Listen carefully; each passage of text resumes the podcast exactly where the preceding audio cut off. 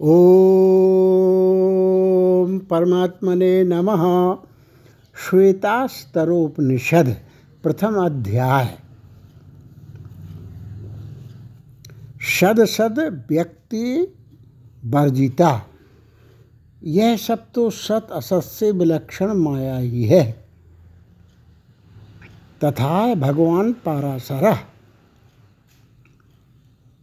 प्रथम अध्याय का शेष भाग। पाराशर। तथा भगवान पाराशर कहते हैं अस्माद्दिजायते विश्व मत्रैव प्रबलीयते। समाई माया बद्धा करोति विविधास्तनु। इसी से विश्व उत्पन्न होता है और इसी से, इसी में लीन हो जाता है। वह माया मायामय माया से बंधकर स्वयं ही अनेक प्रकार के शरीर धारण कर लेता है। किंतु इस प्रकार ना तो वह स्वयं संसार को प्राप्त होता है और न किसी अन्य को ही संसार में प्रवृत्त करता है।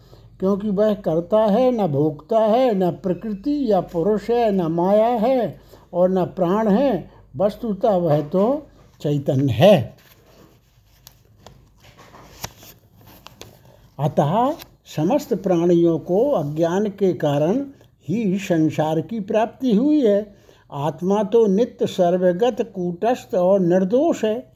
वह एक अपनी माया शक्ति के द्वारा ही भेद को प्राप्त होता है, स्वरूपता नहीं। अतः मुनियों ने परमार्थता अद्वैत ही बतलाया है। विद्वानों ने इस जगत को ज्ञान स्वरूप ही कहा है। जिनकी दृष्टि दूषित है, वे अन्य लोग ही अज्ञान वश इसे परमार्थ स्वरूप समझते हैं। चैतन्य आत्मा तो स्वभावता कूटस्थ निर्गुण और सर्वव्यापक है। भ्रांतिदर्शी लोगों को यह ही वह पद, पदार्थाकार प्रतीत होता है, जिस समय पुरुष आत्मा का परमार्थ रूप से साक्षात्कार करता है और इस द्वैत प्रपंच को माया मात्र समझता है, उसी समय उसे शांति प्राप्त होती है। अतः केवल विज्ञान ही है प्रपंच या संसार नहीं है। इस प्रकार श्रुति आदि के द्वारा, नामादि के कारणों का दिग्दर्शन कराने से तथा स्वरूपता बाधित होने के कारण प्रपंच का मिथ्यात्व जाना जाता है। ब्रह्म अस्थूलादि लक्षणों वाला है, अतः उससे विपरीत स्थूलाकार प्रपंच मिथ्या होना ही चाहिए। जिस प्रकार एक चंद्रमा का उससे विपरीत दूसरा आकार मिथ्या होता है, उसी प्रकार से समझना चाहिए। इसी प्रकार सूत्रकार भगवान व्यास ने भी कहा, ने व्यास ने, परब्रह्म उपाधि से सविशेष निर्विशेष उभय रूप नहीं हो सकता, क्योंकि सर्वत्र उसका निर्विशेष रूप से ही वर्णन किया गया है। स्थानोपि परस्यो भयलिंगम सर्वत्र ही। इस सूत्र द्वारा स्वरूप से और उपाधि से भी ब्रह्म के सविशेष और निर्विशेष दो परस्पर विरुद्ध रूप संभव न होने के कारण ब्रह्म निर्विशेष ही है। ऐसा उपादान कर फिर न भेदातीति चेन्न प्रत्येक मत मतद बचनात् इस सूत्र के न भेदात इस अंश द्वारा ऐसी आशंका कर कि क्या भेद श्रुति से सामर्थ्य से ब्रह्म को सविशेष भी नहीं माना जा सकता?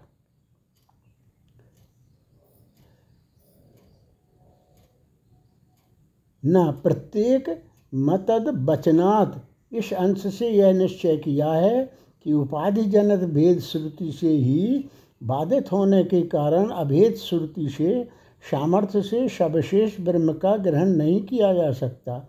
इसलिए वह निर्विशेष ही है। इसके पश्चात अपि जैव में के सूत्र से यह निश्चय किया है कि कोई कोई शाखा वाले भेद दृष्टि की निंदा करते हुए अभेद का ही प्रतिपादन करते हैं। उनका कथन है कि यह मन से ही प्राप्त किया जा सकता है। यह नाना कुछ नहीं है। यहाँ जो अनेक वध देखता है, वह मृत्यु से मृत्यु को प्राप्त होता है। उसे एक रूप ही देखना चाहिए, तथा भोक्ता भोग और प्रेरक मानकर जिसे तीन प्रकार का कहा गया है, वह सब ब्रह्म ही है। इत्यादि श्रुतियों से भोक्ता भोग और प्रेरक रूप संपूर्ण प्रपंच एकमात्र ब्रह्म स्वरूप ही कहा गया है। इस प्रकार फिर भी निर्विशेष पक्ष की ही पुष्टि होने पर एक स्वरूप ब्रह्म का वह रूप होना असंभव है। इसीलिए ब्रह्म को निराकार ही क्यों क्यों निश्चय किया जाता है? उससे विपरीत साकार क्यों नहीं माना जाता? ऐसी आर्स का आशंका कर अरूप देव ही तत्प्रधानत्वात्। इस सूत्र से यह कहा है कि ब्रह्म को रूपादि आकारों से रहित ही निश्चय करना चाहिए। क्यों? इसलिए कि निर्विशेष वाक्य ही ब्रह्म का प्रधानतया प्रतिपादन करते हैं। यथा ब्रह्म न स्थूल है, न अणु है, न ह्रस्व है, न दीर्घ है। ब्रह्म शब्द स्पर्श और रूपहीन तथा अविनाशी है। आकाश आकाश संज्ञक है। ब्रह्म ही नाम रूप का निर्वाहक है। वे जिसके अंतर्गत हैं, वह ब्रह्म है। वह ब्रह्म कारण कार्य से तथा अंतर्बाह्य शून्य है। यह आत्मा सबका अनुभव करने वाला ब्रह्म है। यही वेद की आज्ञा है। इत्यादि वाक्य प्रधानतया निष्प्रपंच ब्रह्मात्म तत्व के ही प्रतिपादक हैं। अन्य जो कारण ब्रह्म विषयक वाक्य हैं, उनका मुख्य तात्पर्य ब्रह्म तत्व के प्रतिपादन में नहीं है। किसी भी ज्ञातव्य वस्तु के संबंध में अतत्प्रधान वाक्यों की अपेक्षा तत्प्रधान वाक्य ही बलवान होते हैं। अतः प्रधानतया ब्रह्म तत्व का प्रतिपादन करने वाली श्रुतियों से ज्ञात होने के कारण ब्रह्म को निर्विशेष ही मानना चाहिए, सविशेष नहीं। इस प्रकार निर्विशेष पक्ष का समर्थन करने पर, ऐसी आशंका होने पर कि साकार ब्रह्म पराश्रुतियों की क्या गति होगी? प्रकाश, बच्चा, वही, बच्चई अर्थात इस सूत्र से यह बतलाया है कि उनका मुख्य तात्पर्य प्रपंच को चेतन से अभिन्न सिद्ध करने में ही है। जिन वाक्यों में ज्ञातव्य वस्तु की चर्चा तो होती तो रहती है, पर उनका मुख्य तात्पर्य उस वस्तु के स्वरूप का प्रतिपादन करने में नहीं होता, वे अतत प्रधान कहलाते हैं।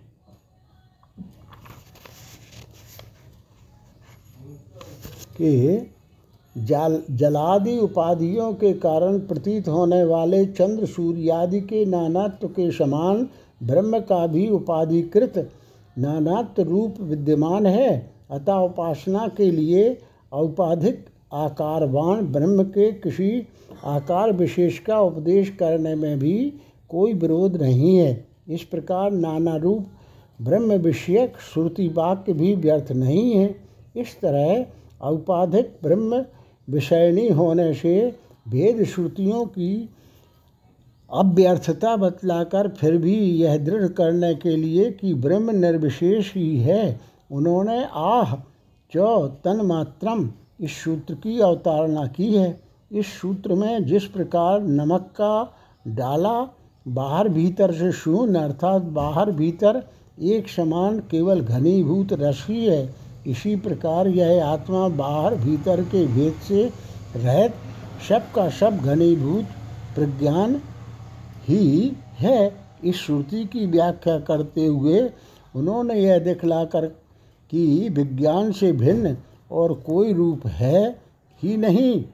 दर्शयति चाथो अपि स्मरते यह सूत्र कहा है। इसमें, इससे आगे श्रुति का यही आदेश है। यह आत्मा ऐसा नहीं है, ऐसा नहीं है।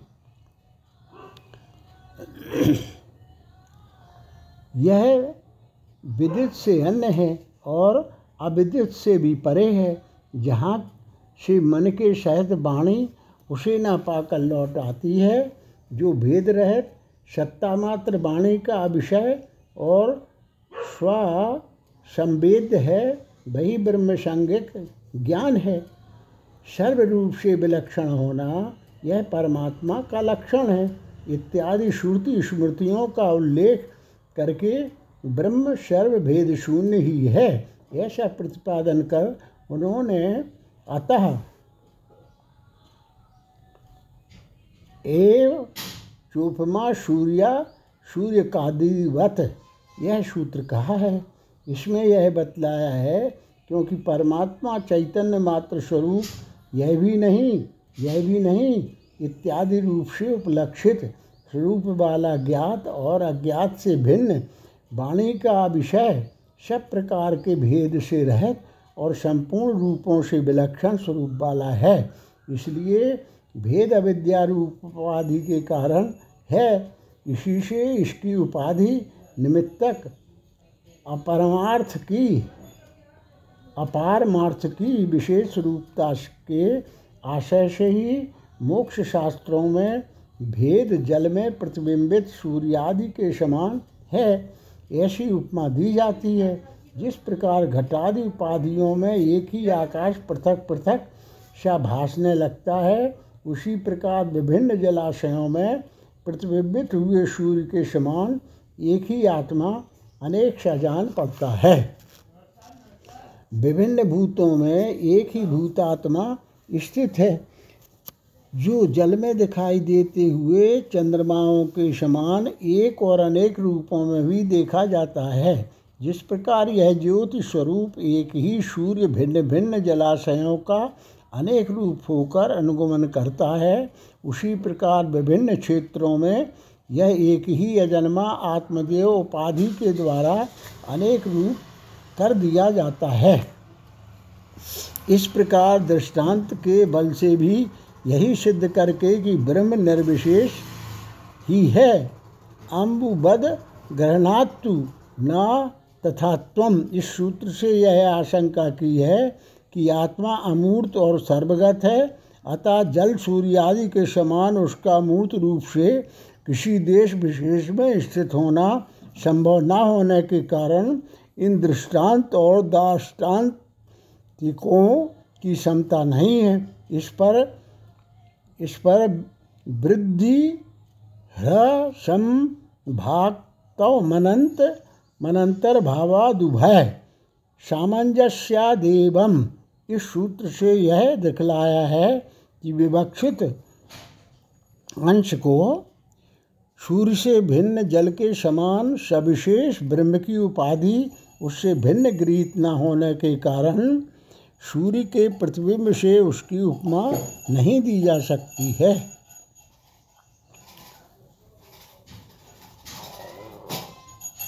विवक्षित अंश को छोड़कर दृष्टांत और दाष्टान्तिक की सर्व, सर्वांश में समानता कोई भी नहीं दिखला सकता। यदि सर्वांश में समानता हो जाएगी तो उनका दृष्टांत दाष्टान्तिक भाव ही नहीं रहेगा। यहाँ जल सूर्यादि दृष्टांत में तो उनका वृद्धि ह्रास युक्त होना ही विवक्षित है। विवक्षित इस जिस प्रकार जल में पड़ा हुआ सूर्य का प्रतिबिंब जल के बढ़ने पर बढ़ता है, जल के घटने पर घटता, जल के चलने पर चलता और जल का भेद होने पर भिन्न सा हो जाता है इस प्रकार वह जल के धर्मों का अनुकरण करता है। उसमें वे विकार वास्तविक नहीं होते। उसी प्रकार परमार्थतः अविकारी और एक रूप होने पर भी ब्रह्म देहादि उपाधियों के अंतर्गत रहने से उन उपाधियों के वृद्धि, ह्रासादि धर्मों को ग्रहण करता ही है। इस प्रकार विवक्षित अंश के प्रतिपादन से दृष्टांत और दार्ष्टान्तिक का सामंजस्य बतलाकर दर्शनाच इस सूत्रांश से परम पुरुष ने दो चरणों वाला पुर, शरीर बनाया, चार पैरों वाला पुर बनाया और वही पक्षी होकर उन पुरी में प्रवेश कर गया। इंद्र माया द्वारा अनेक रूप वाला हो जाता है। माया को प्रकृति जानो और मायावी को महेश्वर मायावी इस विश्व की रचना करता है। उसी प्रकार संपूर्ण भूतों का एक ही अंतरात्मा भिन्न भिन्न रूपों के अनुरूप हो गया है। समस्त भूतों में एक ही देव छिपा हुआ है। इस मूर्ध सीमा को ही विदीर्ण कर वह इसी के द्वारा शरीर में प्रवेश कर गया। वह नक के अग्रभाग से लेकर शिखा तक शरीर में प्रवेश किए हुए है। उसे रचकर वह उसी में अनुप्रविष्ट हो गया। इत्यादि श्रुतियों द्वारा परब्रह्म को ही उपाधि की प्राप्ति दिखलाकर इस प्रकार उपसंहार किया है कि ब्रह्म निर्विशेष ही है। उसका जो माया भेद है, वह जल सूर्य आदि के समान उपाधि के कारण है। इसके सिवा ब्रह्म वेदताओं का अनुभव भी प्रपंच का बाधक है, क्योंकि उन्हें निष्प्रपंच आत्मा का अनुभव रहता है। ऐसा ही यह श्रुति उनका अनुभव प्रदर्शित करती है। जिस स्थिति में ज्ञानी को सब भूत आत्मा ही हो जाते हैं, उसमें उस एकत्वदर्शी के लिए क्या शोक और क्या मोह हो सकता है? बोध हो जाने पर कोई श्रेय नहीं रहता। इत्यादि इसी प्रकार निर्वाण का भी उपदेश किया है। जहाँ अन्य सा हो वहाँ अन्य अन्य को देखे, किंतु जिस स्थिति में इसे सब आत्मा ही हो गया है, उसमें किससे किसे देखे? यह जो कुछ मूर्त जगत दिखाई देता है, वह ज्ञान स्वरूप आपका ही रूप है। अज्ञानी लोग भ्रांति ज्ञान के कारण इसे जगत रूप देखते हैं, किंतु जो शुद्ध चित्त ज्ञानवान पुरुष हैं, वे संपूर्ण जगत को आप ज्ञान स्वरूप परमात्मा का ही रूप देखते हैं।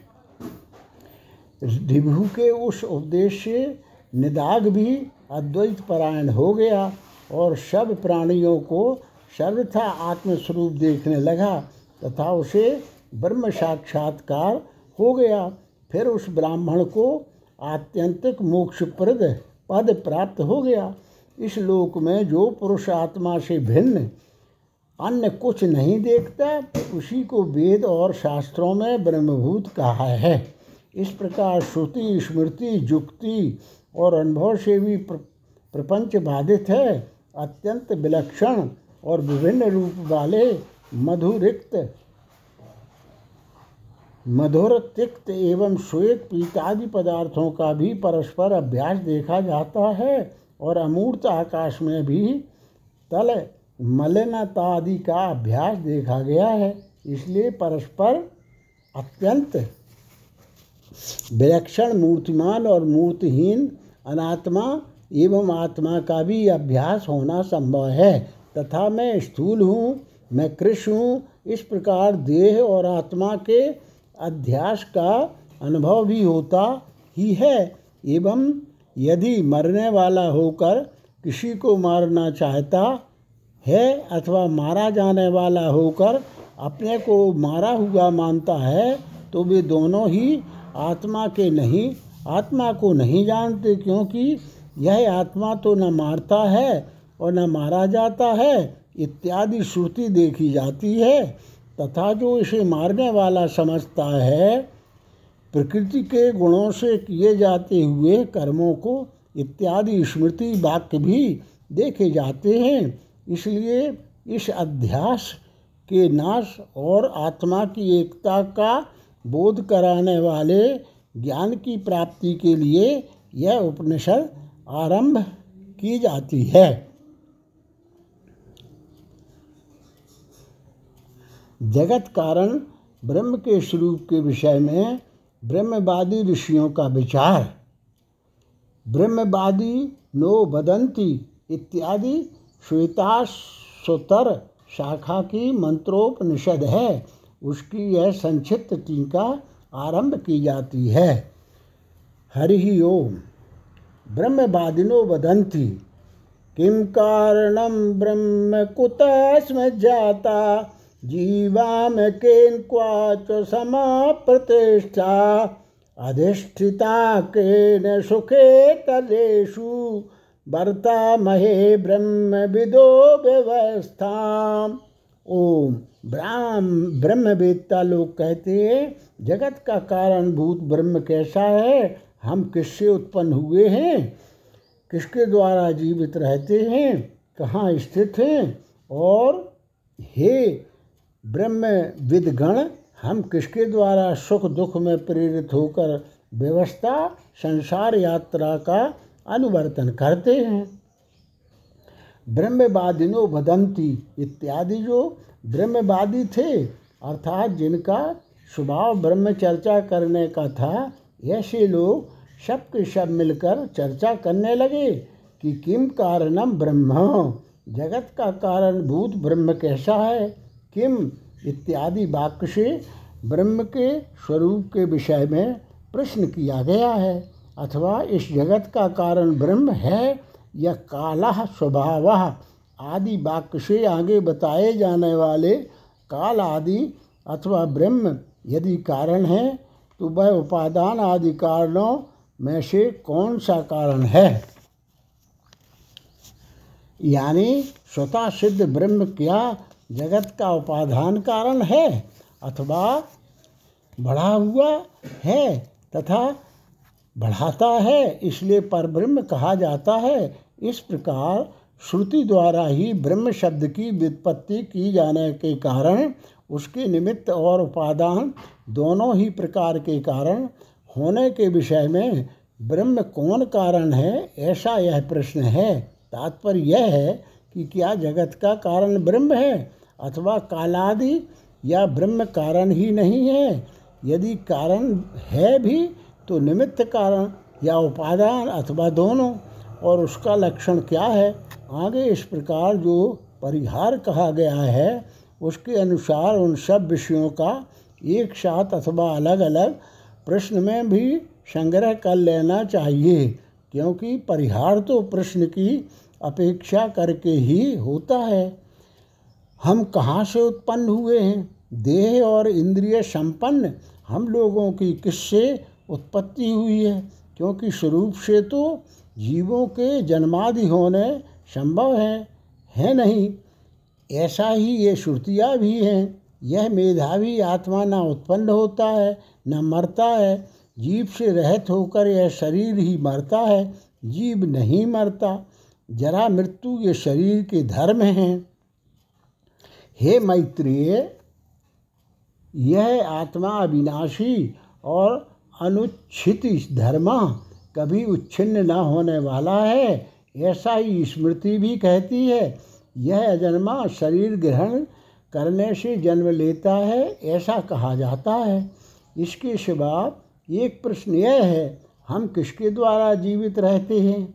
अर्थात उत्पन्न होकर हम किसके द्वारा जीवन धारण करते हैं? इस प्रकार यह स्थिति विषयक प्रश्न है, तथा कहाँ प्रतिष्ठित होते हैं? प्रलय काल में किसमें स्थित रहते हैं। और हे ब्रह्म विदगण किसके द्वारा अधिष्ठित? अधिष्ठित अर्थात प्रेरित होकर सुखासुख, यानी सुख दुख में व्यवस्था, संसार यात्रा को बरतते हैं। अर्थात हे ब्रह्मवेत्ताओं, हम किसके द्वारा प्रेरित होकर सुख दुख में व्यवस्था, लोक यात्रा का अनुवर्तन करते हैं? इस प्रकार किम इत्यादि प्रश्न समूह जगत की उत्पत्ति, स्थिति, प्रलय और नियम के हेतु के विषय में है। काल स्वभाव आदि की जगत कारण, कारणता का खंडन अब श्रुति ब्रह्म कारण, बाद के विरोधी, कालादि को विचार के विषय रूप से प्रदर्शित करती है। काला स्वभावो नियतिर्यदेच्छा भूतानि योनि पुरुष इति चिंतया संयोगेशा न तमात्म भावा दात्माप्यनीशा सुख दुख हेतु काल, स्वभाव, नियति दृक्षा भूत और पुरुष, ये कारण है या नहीं, इस पर विचारना चाहिए। इसका संयोग भी अपने शेषी आत्मा के अधीन होने के कारण कारण नहीं हो सकता, तथा जीवात्मा भी सुख दुख के हेतु पुण्य पुण्य कर्मों के अधीन है, इसलिए वह भी कारण नहीं हो सकता। काला स्वभाव इत्यादि, इन सब के साथ योनि शब्द का संबंध है। क्या काल योनि कारण हो सकता है? संपूर्ण भूतों की रूपांतर प्राप्ति में जो हेतु है, उसको काल कहते हैं। इसी प्रकार क्या स्वभाव कारण है? पदार्थों की नियति शक्ति का नाम स्वभाव है। जैसे अग्नि का स्वभाव उष्णता अथवा क्या नियति कारण है? पुण्य पाप रूप जो अविषम कर्म हैं। वे नियति कहे जाते हैं या इदृच्छा आकस्मिक घटना अथवा आकाशादि भूत कारण हैं या पुरुष यानी विज्ञानात्मा जगत का कारण है। इस प्रकार उपर्युक्त रीत से यह विचारना यानी बतलाना चाहिए कि इसमें कौन कारण है। कोई योनि शब्द का अर्थ प्रकृति बतलाते हैं। उस अवस्था में पूर्व मंत्र में किम कारणम ब्रह्म है? इस प्रश्न में आए हुए कारण पद की यहाँ अनुवृत्ति कर लेनी चाहिए। इस पर श्रुति, संयोग ईशाम इत्यादि वाक्य से यह प्रदर्शित करती है कि काल आदि कारण नहीं है। इसका अभिप्राय यूँ समझना चाहिए, क्या काल स्वभाव आदि में से प्रत्येक ही कारण है अथवा उन सब का समूह कालादि में से प्रत्येक तो कारण हो नहीं सकता, क्योंकि ऐसा मानना प्रत्यक्ष विरुद्ध है। लोक में देश कालादि निमित्तों को परस्पर मिलकर ही कार्य करते देखा गया है। और इन कालादि का संयोग, यानी समूह भी कारण नहीं हो सकता, क्योंकि समूह यानी संहति परार्थ अर्थात शेष होती है और उसका शेषी आत्मा विद्यमान है। ही अतः स्वतंत्र न होने के कारण वह सृष्टि, स्थिति, प्रलय और प्रेरणा रूप कार्य करने में समर्थ नहीं है।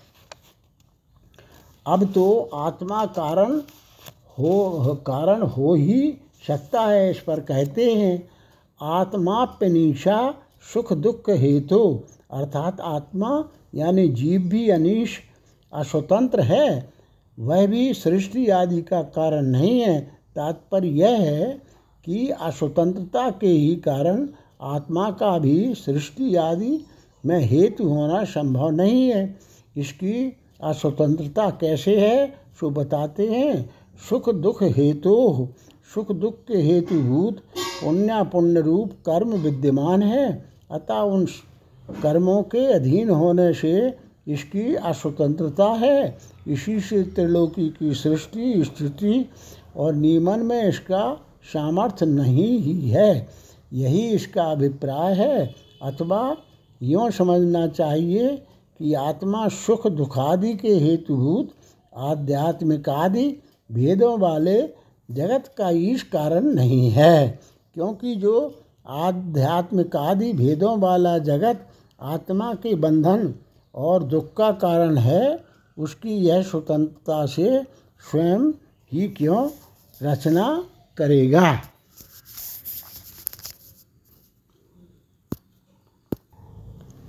ध्यान के द्वारा ऋषियों को कारणभूता ब्रह्म शक्ति का साक्षात्कार।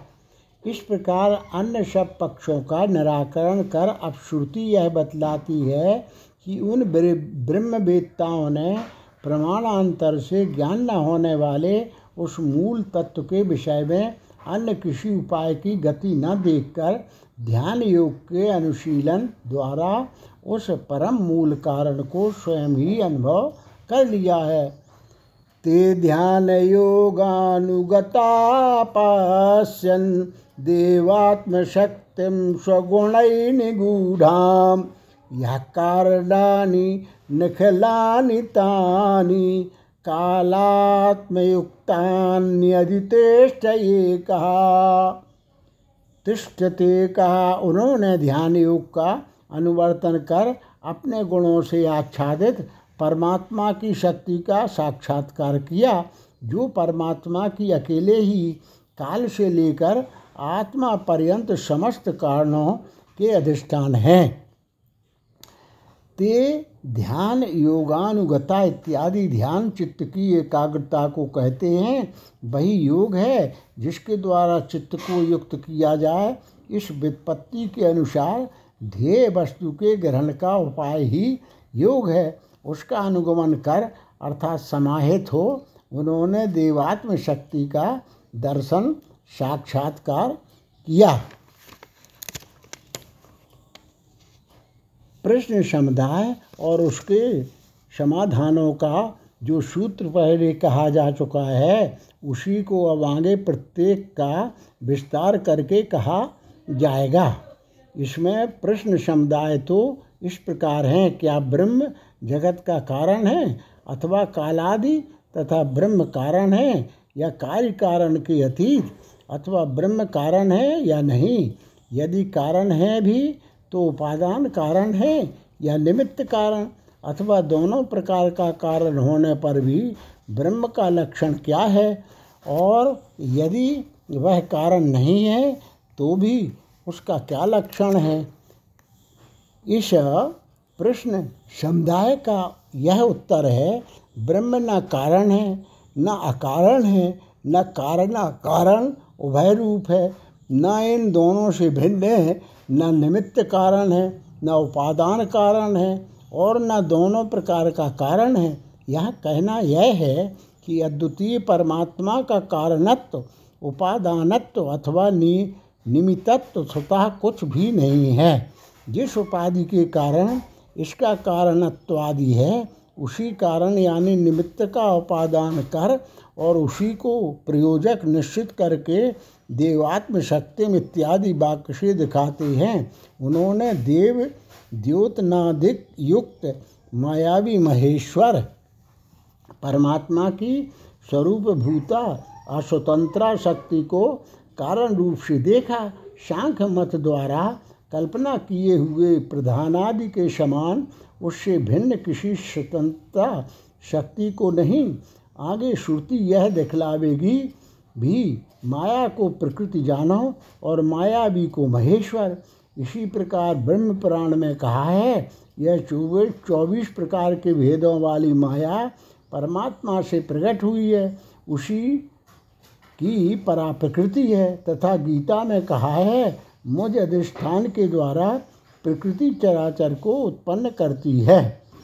कैसी शक्ति को देखा, जो अपने गुणों से प्रकृति के कार्यभूत पृथ्वी आदि निगूढ़ आच्छादित थी, अर्थात कारण का स्वरूप कार्य के स्वरूप से दब जाने के कारण जो कार्य से पृथक अपने स्वरूप से उपलब्ध होना योग्य नहीं थी, गुण प्रकृति के कार्य हैं, यह बात सत्य रज और तम ये प्रकृति से उत्पन्न हुए गुण हैं, इस वाक्य से व्यास जी भी कहते हैं।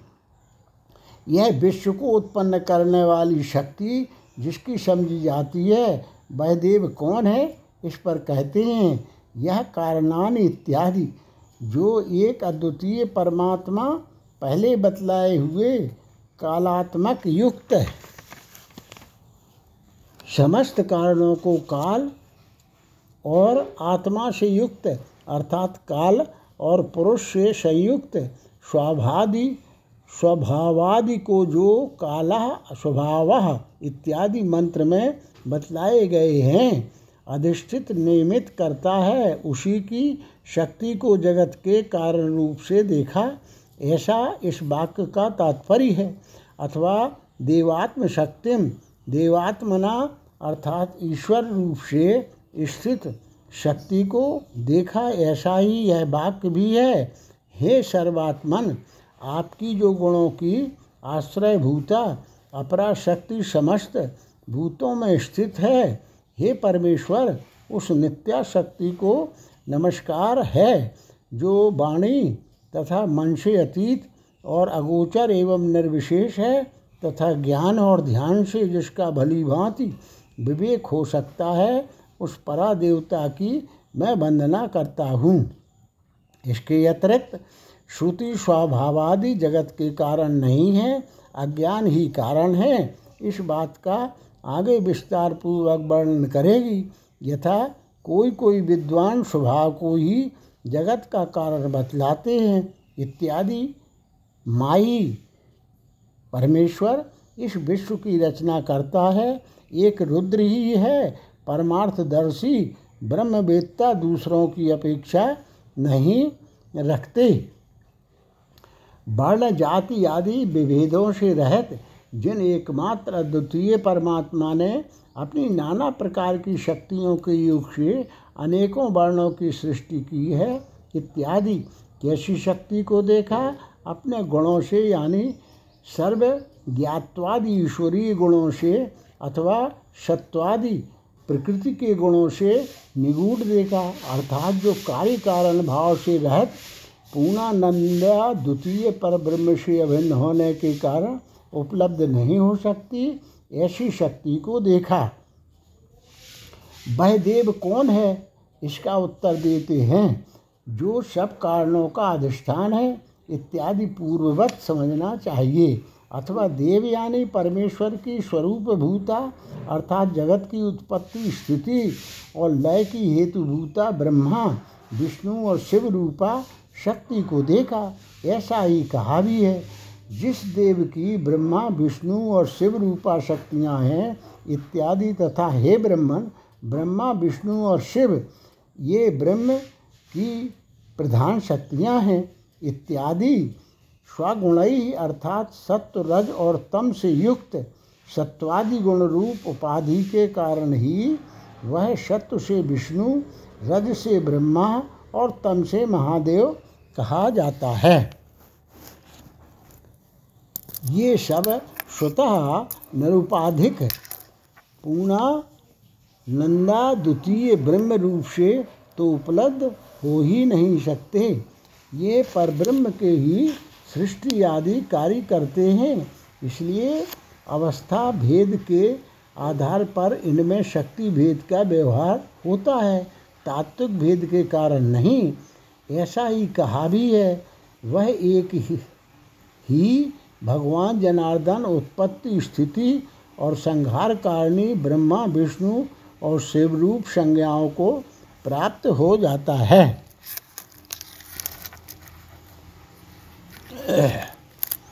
पर ब्रह्म, सब पहले तो ईश्वर स्वरूप मायामय रूप से स्थित होता है, फिर वह मूर्त रूप होकर तीन प्रकार का हो जाता है। उस त्रिविध रूप से वह जगत की उत्पत्ति, स्थिति, संहार और नियमनादि कार्य करता है। इसी प्रकार श्रुति भी शक्ति के द्वारा परमात्मा के नियमनादि कार्य प्रदर्शित करती है। परमात्मा अपनी ईश्वरीय शक्तियों से लोगों का शासन करता है। वह सभी प्राणियों के भीतर विराजमान है। उसने समस्त लोगों की सृष्टि करके उसकी रक्षा करते हुए प्रलय काल आने पर सबको अपने में लीन कर लिया, इत्यादि। यहाँ ईसनी भी उत्पत्ति कारणी परम शक्तियों से ऐसा विशेषण दिया है।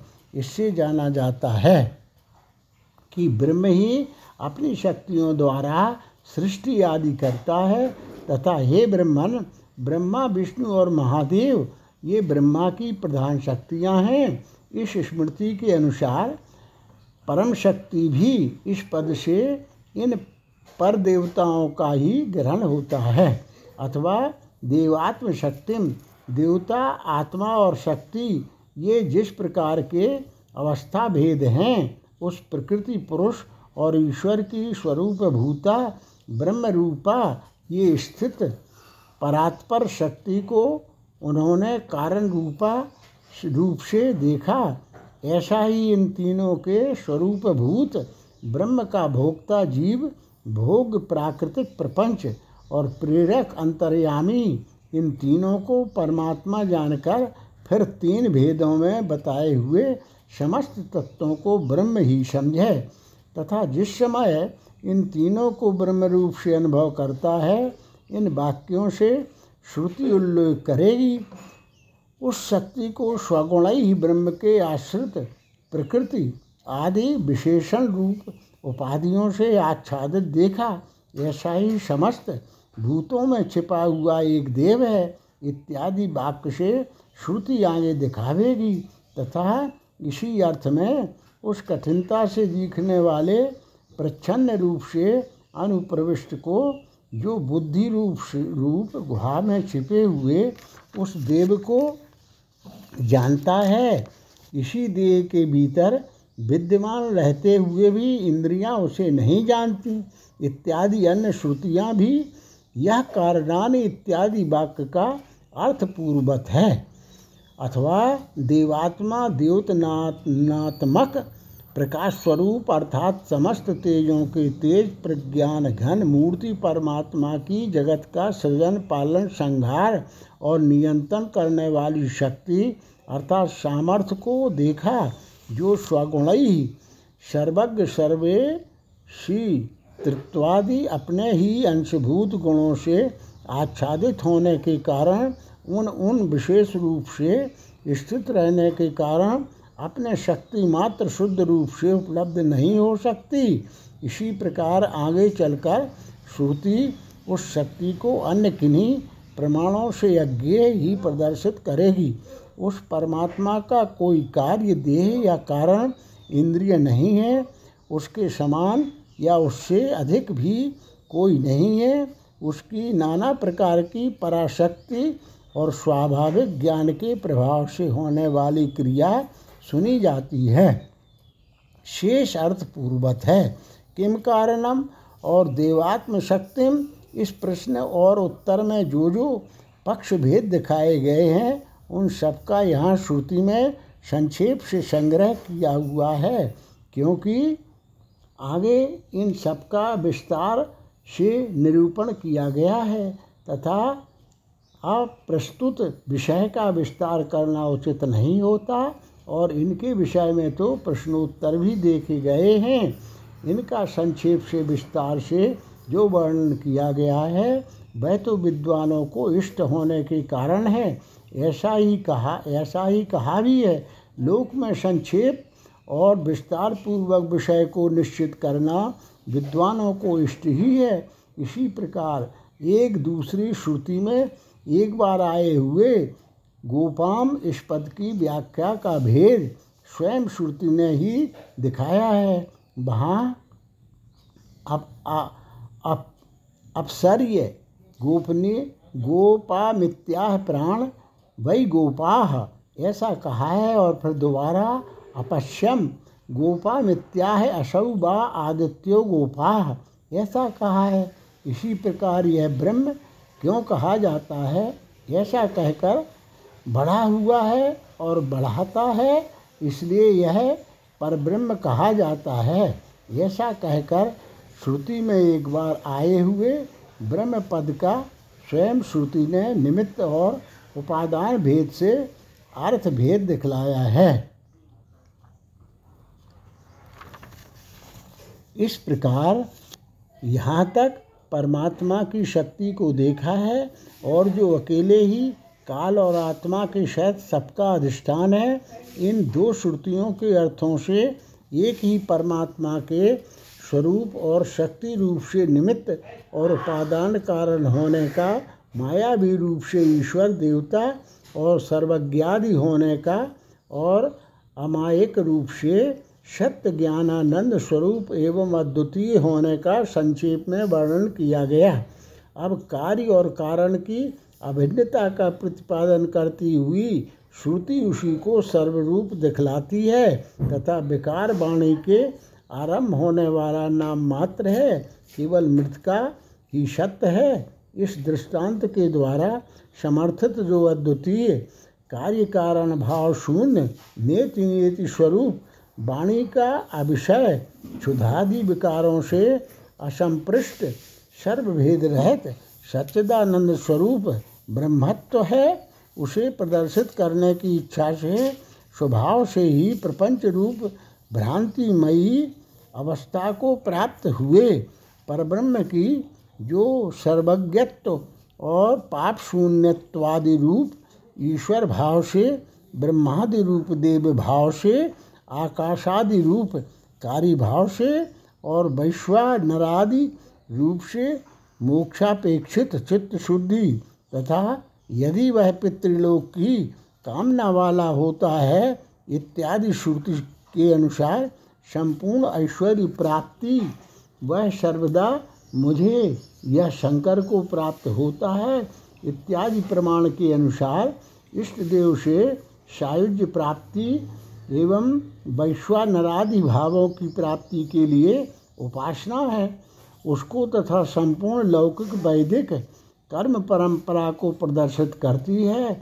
यदि परमात्मा कार्य कारण रूप से और स्वरूपता सच्चिदानंदादि द्वितीय ब्रह्म रूप से स्थित न होता तो भोक्ता भोग और नियंता का अभाव हो जाने से संसार और मोक्ष का भी अभाव हो जाता, क्योंकि अधिकारी के न रहने से ना तो उसका साधनभूत प्रपंच रहता है और न उसे साधन का फल देने वाला ईश्वर ही तथा ईश्वर ही संसार, मोक्ष, स्थिति और बंधन का हेतु है। यह शास्त्र वाक्य संसारादि के हेतुभूत ईश्वर को सिद्ध करता है और ईश्वर के न रहने पर तो संसार और मोक्ष का अभाव ही हो जाना चाहिए था। अतः उसकी सिद्धि के लिए सनत सुता सुता जी भी सनत सुजात जी भी एकम पादम नोत्क्षिपति इत्यादि वाक्य से यह बतलाते हुए कि हंस परमात्मा जल संसार से ऊपर रहते हुए भी अपना एक पाद नहीं निकालता। यदि वह स्वरूप भूत आनंद का अनुभव करने लगे तो न सत्य मोक्ष ही रहे और न मिथ्या संसार ही ईश्वर की सिद्धि के लिए प्रपंचादि की स्थिति दिखलाते हैं। ऐसा ही संपूर्ण भूत परमात्मा के एक पाद हैं और उसके अमृतमय तीन पाद जीवलोक में हैं। यह श्रुति भी बतलाती है, यहाँ श्रुति पहले मंत्र से सर्वात्मा ब्रह्म को चक्र रूप से और दूसरे मंत्र रूप से नदी रूप से प्रदर्शित करती है।